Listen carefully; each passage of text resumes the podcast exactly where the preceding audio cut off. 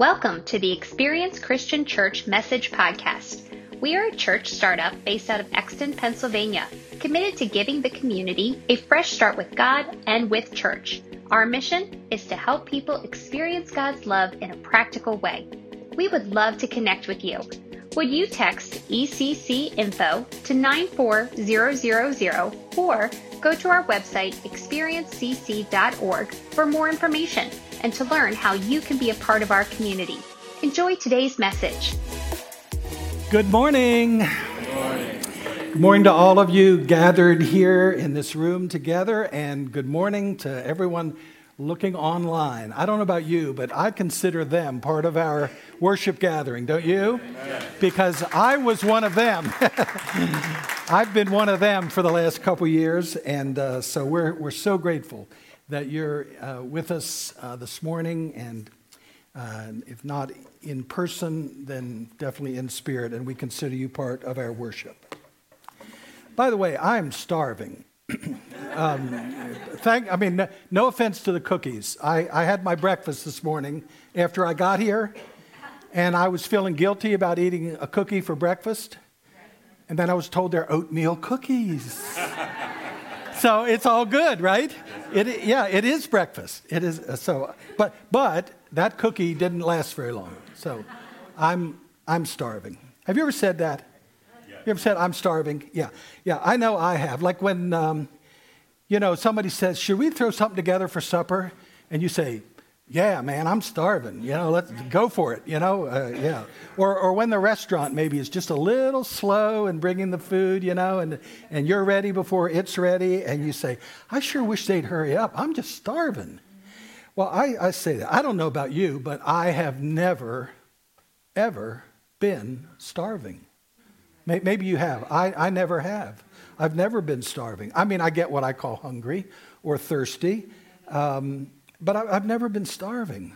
I'm always ready for food, but that's different, right? That's different. That's yeah, I'm, I've never really been starving. In fact, I realized that saying I'm starving, or even thinking I'm starving, kind of betrays my fellow human beings who are starving. I mean, there are some who are, right? I mean, I, I, I went back and uh, read a little history and I discovered that 20,000 Jews died of starvation just 20 years before Jesus was born because of a terrible drought that swept the land where Jesus lived. 20,000 died in a month or so. I learned that a million Mayans down there in Central America, you know, the Mayan people, a million of them died of hunger during a drought about a thousand years ago now and it caused the collapse of their whole civilization. Their, their starvation caused that. Uh, some of my Irish ancestors, um, some of whom fled Ireland back in the 1840s because of the potato famine, one million Irish people died during that famine. A million. It's not a very big country to begin with. Two million had to flee their beloved homeland because of that famine. And, and history is one thing, but today is another thing. And I'm here to tell you that 10 million people are starving right now. People in Nigeria and Somalia and South Sudan and Yemen and Syria and Afghanistan, and the list goes on, are starving, and I mean really starving. I'm not going to say I'm starving anymore. I might say I'm getting the nibbles or I'm getting the munchies, but I'm not going to say I'm starving anymore. What is it about hunger and thirst that makes it so devastating, just so so destructive? I guess of all our desires, hunger and thirst touch us, don't they? At our deepest level. I'm talking about the level of life and death, huh? I mean, you can talk about clothing, you can talk about shelter, you can talk about physical pleasure or emotional pleasure. These are all needs that we have, and they're important needs.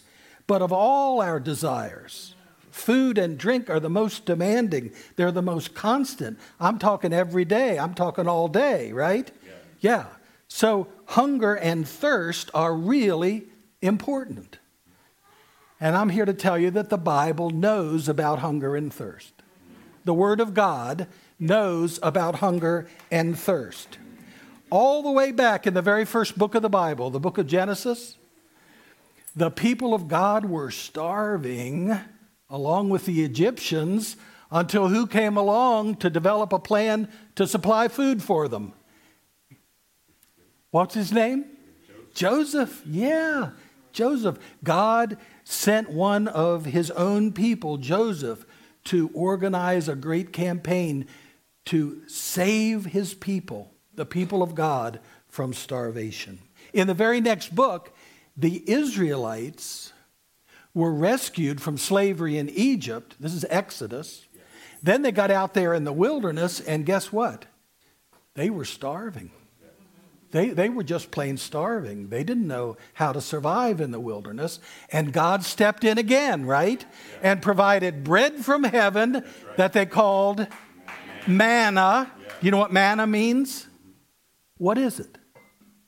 No, that's what manna means. Manna means, what is that stuff?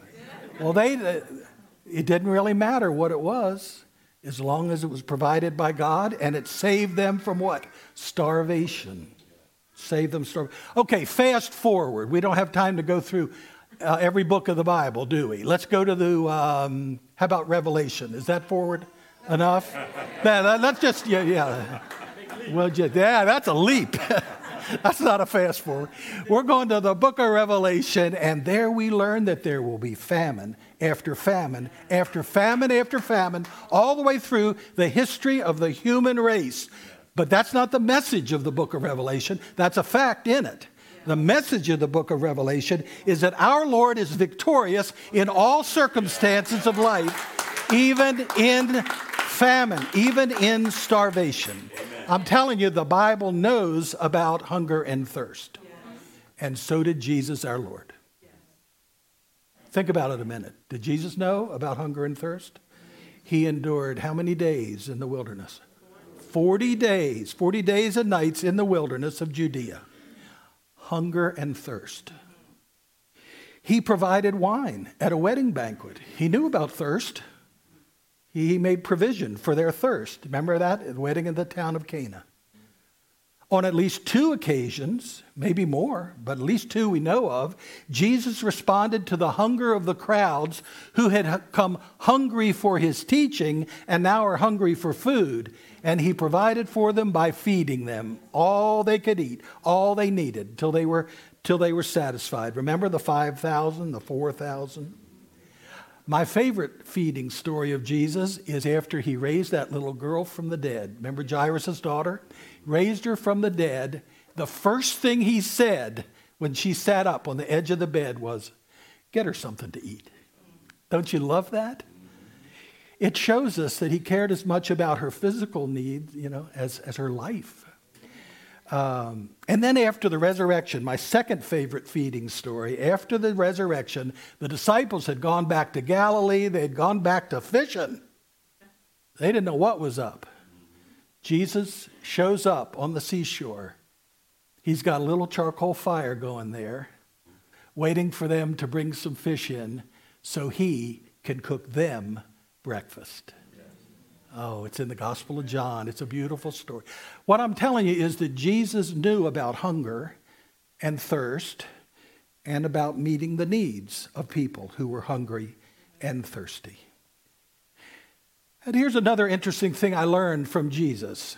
As deep and as demanding as hunger and thirst can be, as difficult as those 40 days and nights of fasting in the wilderness must have been for Jesus, as concerned as Jesus was for the hunger and thirst of the 5,000 and the 4,000, Jesus knew that hunger and thirst can sometimes, here's my point, have a positive effect. Think about that. We think of, I think of hunger and thirst usually negatively, huh? I'm starving but it can have a positive effect. Those 40 days and nights fasting in the wilderness helped prepare Jesus to live out God's plan during his three years of earthly existence. They helped him learn how to resist the temptations of Satan. They helped him focus on his divine purpose. Those feeding stories remind us that Jesus cares as much about physical hunger as he does about spiritual hunger. Now, we're in a series on the Beatitudes. They're found in Matthew, first book of the New Testament, chapter 5. And thank you so much for the beautiful reading of the Beatitudes this morning. That's how we began our service. Very meaningful. Today, we're talking about Matthew chapter 5, verse 6. You're welcome to turn to that if you'd like on your phone or in your Bible or however you have the scriptures. Matthew 5, 6 says something really odd to me. Happy are the hungry. That seems like a contradiction to me because I'm always trying to get filled up, you know. But Jesus says, Happy are the hungry. Well, let me read the whole verse to you. Happy are those who hunger and thirst for righteousness. Happy are those who hunger and thirst for righteousness, for they will be satisfied. Matthew 5, verse 6. Well, what did Jesus mean by that fourth beatitude, that fourth blessed are? Well, we already know what hunger and thirst means. I've been talking about it for the last few minutes, and I think we're on the same wavelength there. When we're talking hunger and thirst, we're talking about whatever touches us at the deepest level of our lives, at the level of life and death. We're talking about whatever hunger and thirst, it, it's connected to the, to the basics of our lives. We're okay with hunger and thirst. What about that word happy? Now you say, I don't have happy in my Bible. You don't have the word happy, do you? What word do you have? Blessed. Blessed, blessed, yes. And blessed is a perfectly wonderful translation. Blessed are those who hunger and thirst for righteousness. Most of your Bibles have. The, uh, the New Living Translation that was read to us this morning tweaks that a little bit. God blesses those who hunger and thirst. Same idea. But I'm here to tell you that the original word was actually happy. There, there's a perfectly wonderful word, blessed, that's used all over the New Testament. But this is a different word, not used all that often, and it is happy. Now, when they used that word happy, when Jesus used that happy 2,000 years ago, he didn't mean it quite the way we use the word happy today. The word happy means kind of you know, happy go lucky, right? Yeah, yeah. No, no, Jesus meant something way more serious than that. Here's the definition of the word happy as Jesus used it happy refers to an ongoing state, a permanent condition of inner joy provided by God. When we live like God like God created us to live. So when I say that the word that Jesus used here is the word happy, I don't mean some silly meaning of, of happy like we use it now nowadays. I mean something serious and something spiritual. Okay? So you with me on that? Happy, blessed, it, it all comes from God, right? But then what did Jesus mean by righteousness? Uh, that's a great big word, isn't it? And um, those of us who've been hanging around church for a long time, we, we use that word, we throw it around, and, and sometimes I wonder do we really understand what it means? Well, here's, here's what it means righteousness means being in a right relationship with God. A right relationship with God. It operates on a vertical dimension, right? Between God and us us and God. It involves having our wills, our desires aligned. I like that word. Do you like that word? Aligned with God's will. You know what alignment is, right? Auto shop? Yeah. You, you with me? Yeah. Okay, at the at that auto shop, okay. Yeah, yeah. If your front tires, front wheels get out of alignment, if those two tires aren't aimed in the same direction, pulling in exactly the same direction, what's going to happen? Well, they're going to wear unevenly for one thing, right? They'll they'll they'll get useless uh, eventually, faster. But even worse, you'll start to feel the vibration, right? right. Your car will get all shook up, and then you'll get all shook up. And I don't want you to get all shook up. So we've got to check our alignment. Whenever we take our car in to get serviced, uh-huh. one of the things they do is check the alignment. That's all righteousness is. When Jesus says hunger and thirst for righteousness, he's saying, check your alignment, people. Check your alignment with God. Have a hunger, have a deep thirst for righteousness, for living your life, your daily life, aligned with the will of God. But now, I don't know if you noticed, but when that scripture was read to us this morning from the New Living Translation, it said, God blesses those who hunger and thirst for, did you hear the different word? Justice. Justice. You say, whoa, I thought it was righteousness. Well, guess what? The word Jesus used can mean righteousness or justice. Now, what's the difference? Well, righteousness, do you remember? Quiz time. Righteousness means a right relationship with God. Vertical, remember that? Justice means lining our lives up with the life needs of others. So it operates on what? A horizontal dimension, right? Yes. yes, it does. It has to do with us and others, and others and us. It involves meeting others at the point of their life needs, their deepest needs physical, financial, emotional, psychological, spiritual, you name it. And we do it all in accordance, of course, with God's will for our relationship with Him and with others. Now, most of you do a little word processing, don't you? A little typing on the computer. Most of you, most of you do that. Have you ever heard the phrase? Or I don't know. Can you remember back? Um, there was this machine I remember using in my youth typewriter or something like was was that was that what they were called typewriter typewriter yeah okay so whether it's a typewriter or a word processor have you ever heard the phrase justifying margins oh yeah that's something we do isn't it just what's it mean line up the margin right now if you're writing in english you justify your margin on which side the left side guess what if you're if you're writing in Hebrew, did you know? It's the right side. Yeah, good. Some of, some of you knew that. They justify. I've often thought, I've never done it, but I've often thought that when I'm typing up my sermon notes, I have notes.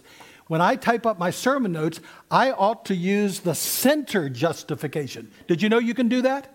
Yeah, there's a. And I was sermon, my sermon notes ought to be center justified. Why?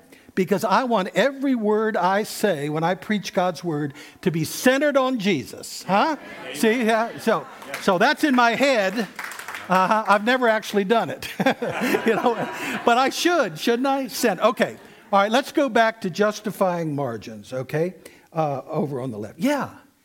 All Jesus is saying when he says you've got to hunger and thirst for justice is that we've got to justify our margins.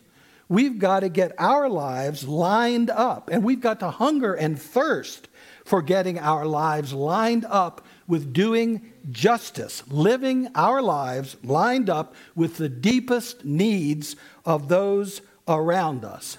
And when I say margins, guess what? I mean margins. You know what I mean by margins? I mean that God cares and always has cared most about people living on the margins, yeah, yeah. the marginalized. Mm-hmm.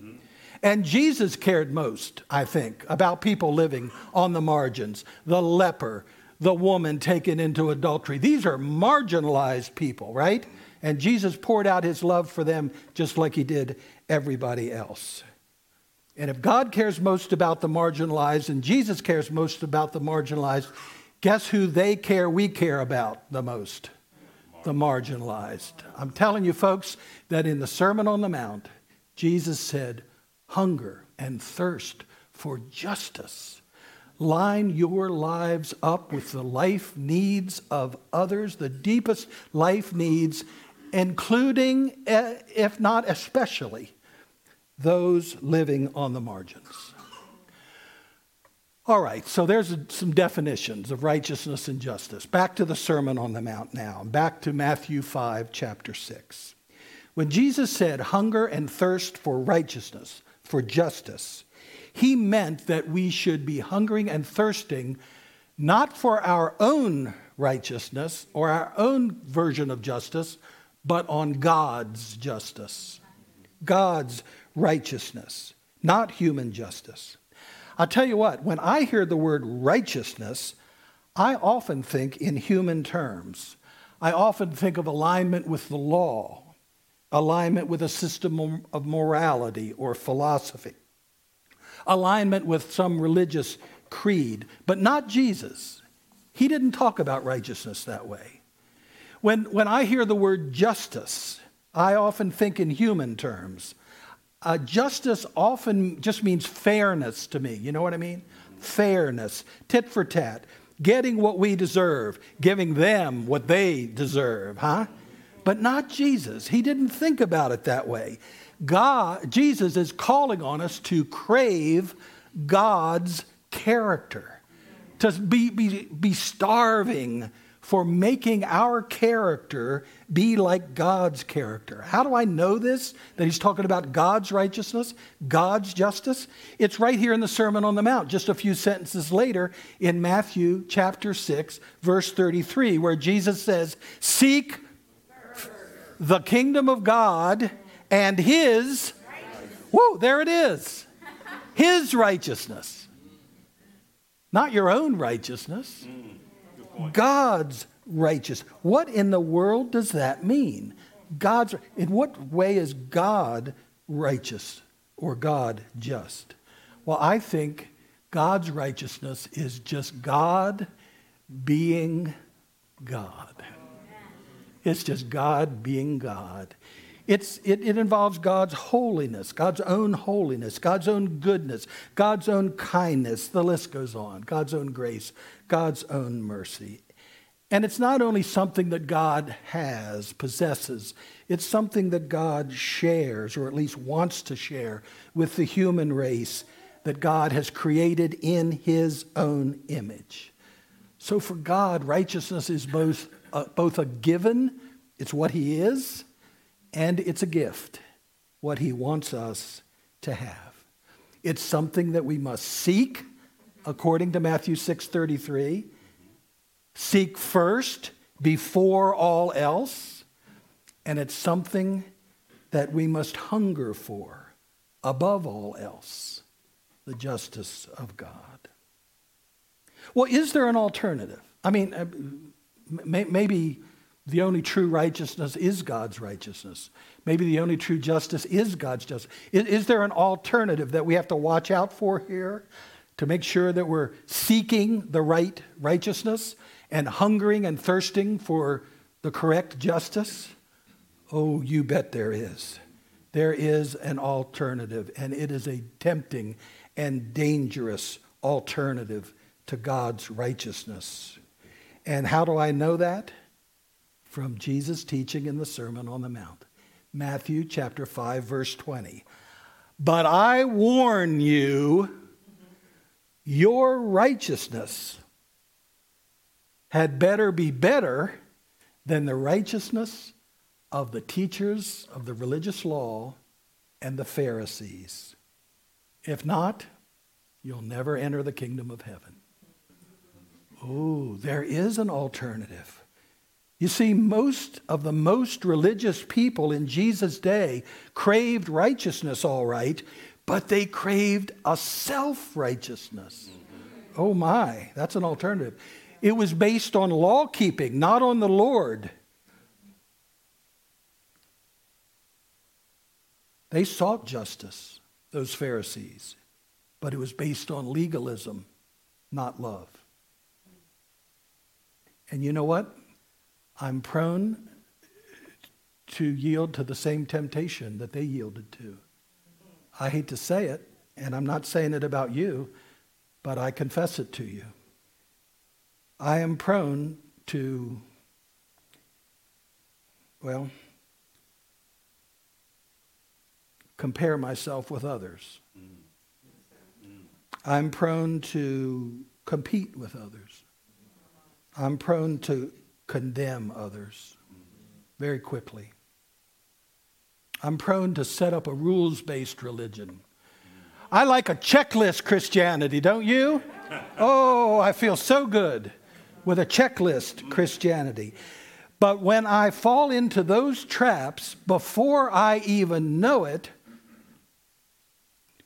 and if any of you are with me here, before we even know it, us followers have become Pharisees. Yeah. How sad is that? Yeah. How sad is that? Amen. That the followers of Jesus, who are called to live out the royal law of love, have found ourselves a bunch of legalists. So Jesus says to us, You've got to seek, you've got to be hungry, you've got to be thirsty for the right justiceness of God. I just made up a word. Did you hear? The right justiceness of God. Yeah. We've got to be hungry for the right justices of God, living out God's love for the lonely and the lowly and the lost, and showing God's mercy to the guess who? The marginalized. So Jesus has told us what we should crave righteousness, justice. And Jesus has told us why we should crave it. It'll give meaning to our lives, blessedness, happiness, joy.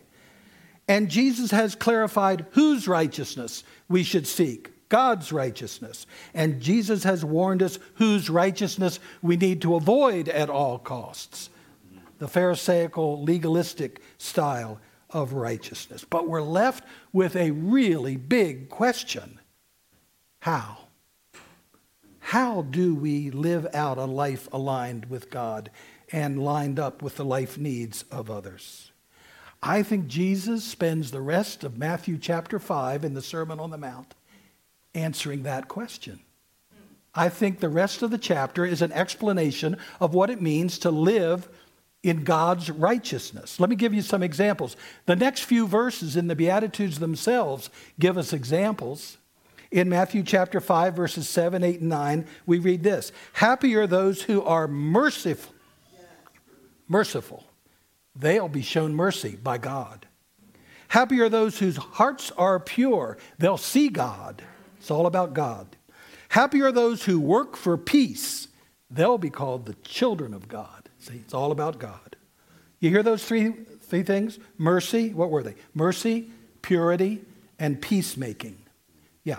Purity is God's holiness. That's the hallmark of who God is. Peacemaking is God reconciling the world to himself. That's a hallmark of what God wants in our relationship.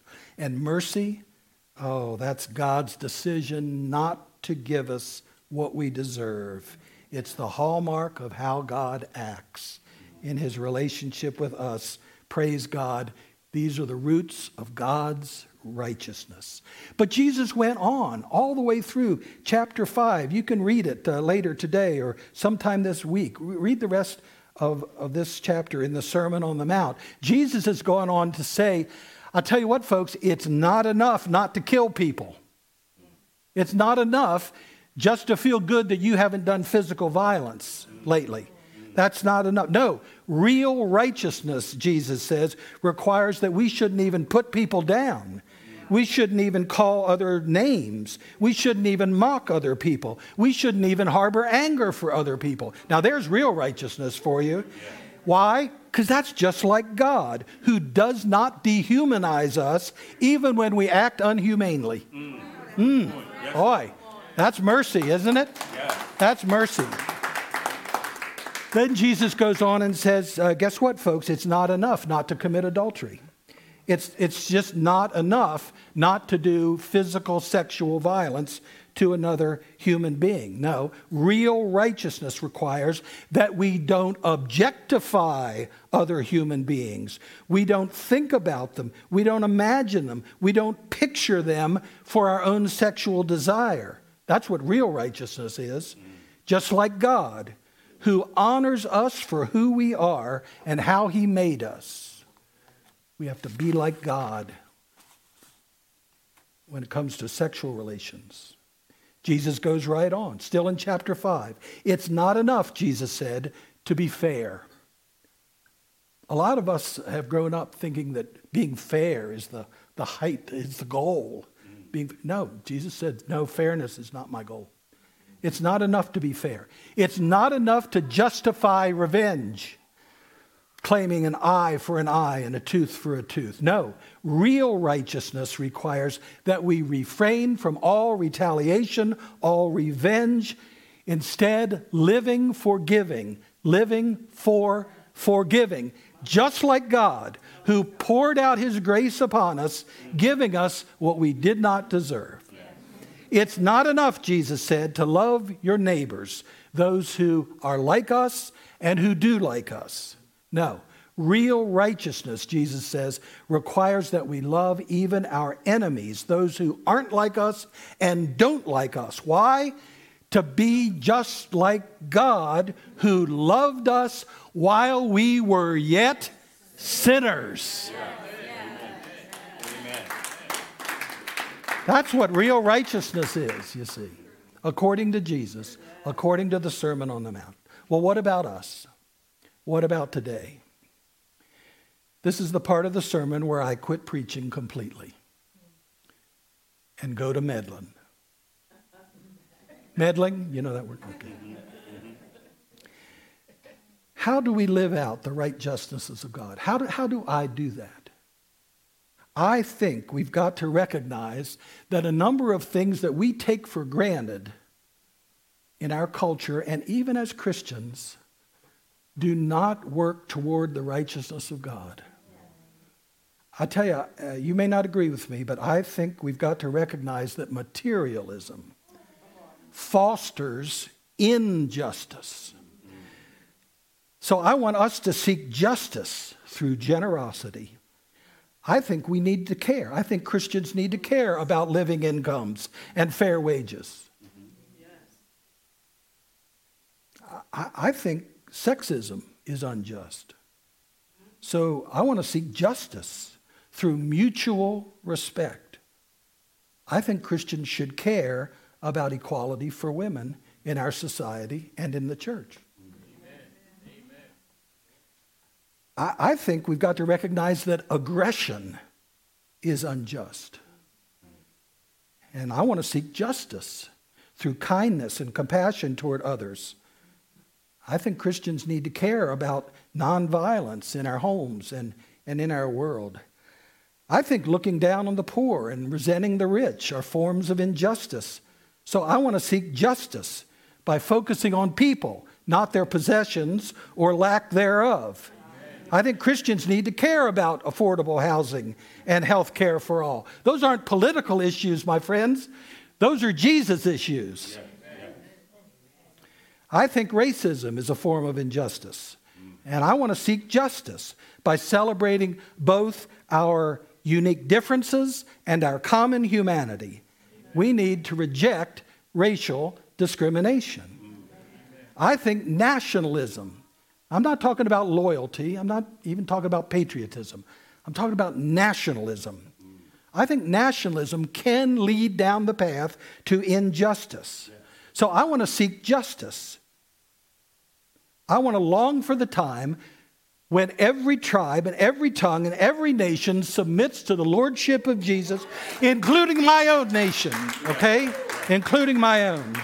I want, I want to be part of a church that welcomes the foreigner and welcomes the refugee. I think slavery is a form of injustice. And guess what? It didn't end in 1865. So I want to seek justice, longing for the time, fighting it in any form. So I think Christians need to be leading the fight against economic slavery and sex trafficking and every other form in which slavery, slavery appears in our culture today. I think partiality leads to injustice. So I want to seek justice. I want to invite everyone.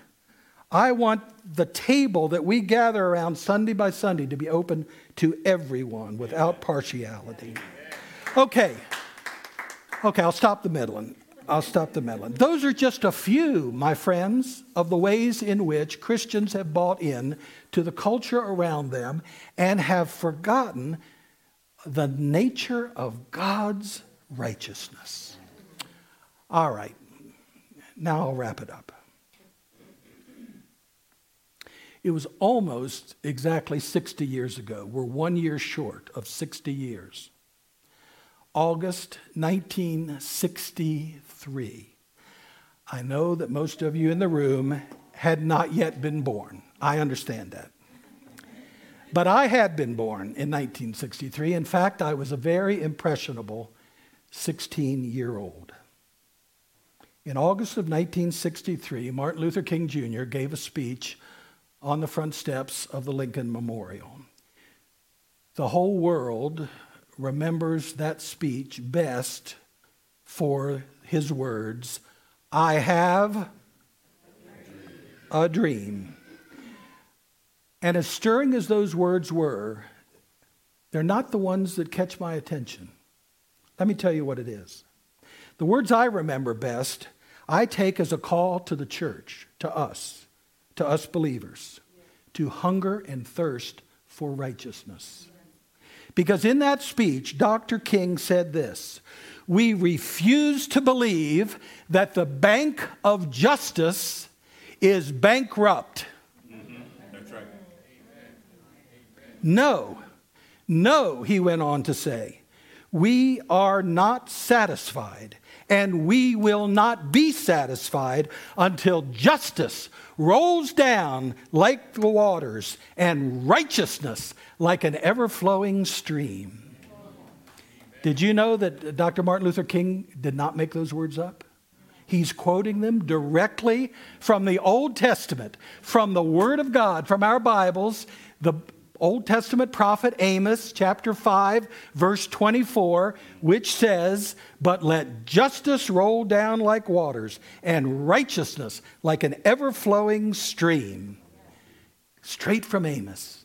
And the idea comes straight from Jesus, who said, Happy, joyous, blessed are those who hunger and thirst for righteousness for they will be satisfied.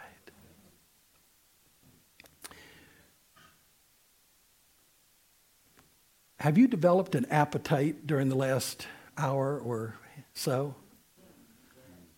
I'm not talking about for Sunday dinner, okay? if you're hungry for that, uh, we'll talk about that later. But no, I'm talking about something else. Are you thirsty right now to pray with somebody? Are you hungry for more information about New Beginnings Fellowship or Experience Christian Church, maybe? Are you, are you hungry to talk to somebody about the next step of faith that you know you really are ready to take or the meaning of Christian baptism? If you're hungry for any of those kinds of things, there, there will be representatives of our congregations right over here by this sign after the service, and I urge you to come and talk about any of those things or pray with them about any of that. We're about to move into our time of the Lord's Supper now, but let me pray as I finish the sermon. We pray that you guide us, O God, in our pursuit of happiness. Help us to stay hungry for a right relationship with you, to be lined up with the life needs of others. We pray this in the name of the one who called us to seek your righteousness, our Lord Jesus. Amen. Thanks for joining us. We hope something you heard today will draw you closer to God and encourage you to know Him better. If you found this message podcast helpful, please subscribe, write a review, and consider sharing it with someone else. If there is anything we can do for you, a question we could talk through with you, a prayer we could say on your behalf, or a need you have, please don't hesitate to let us know. We are better together. Please connect with us soon. Take care.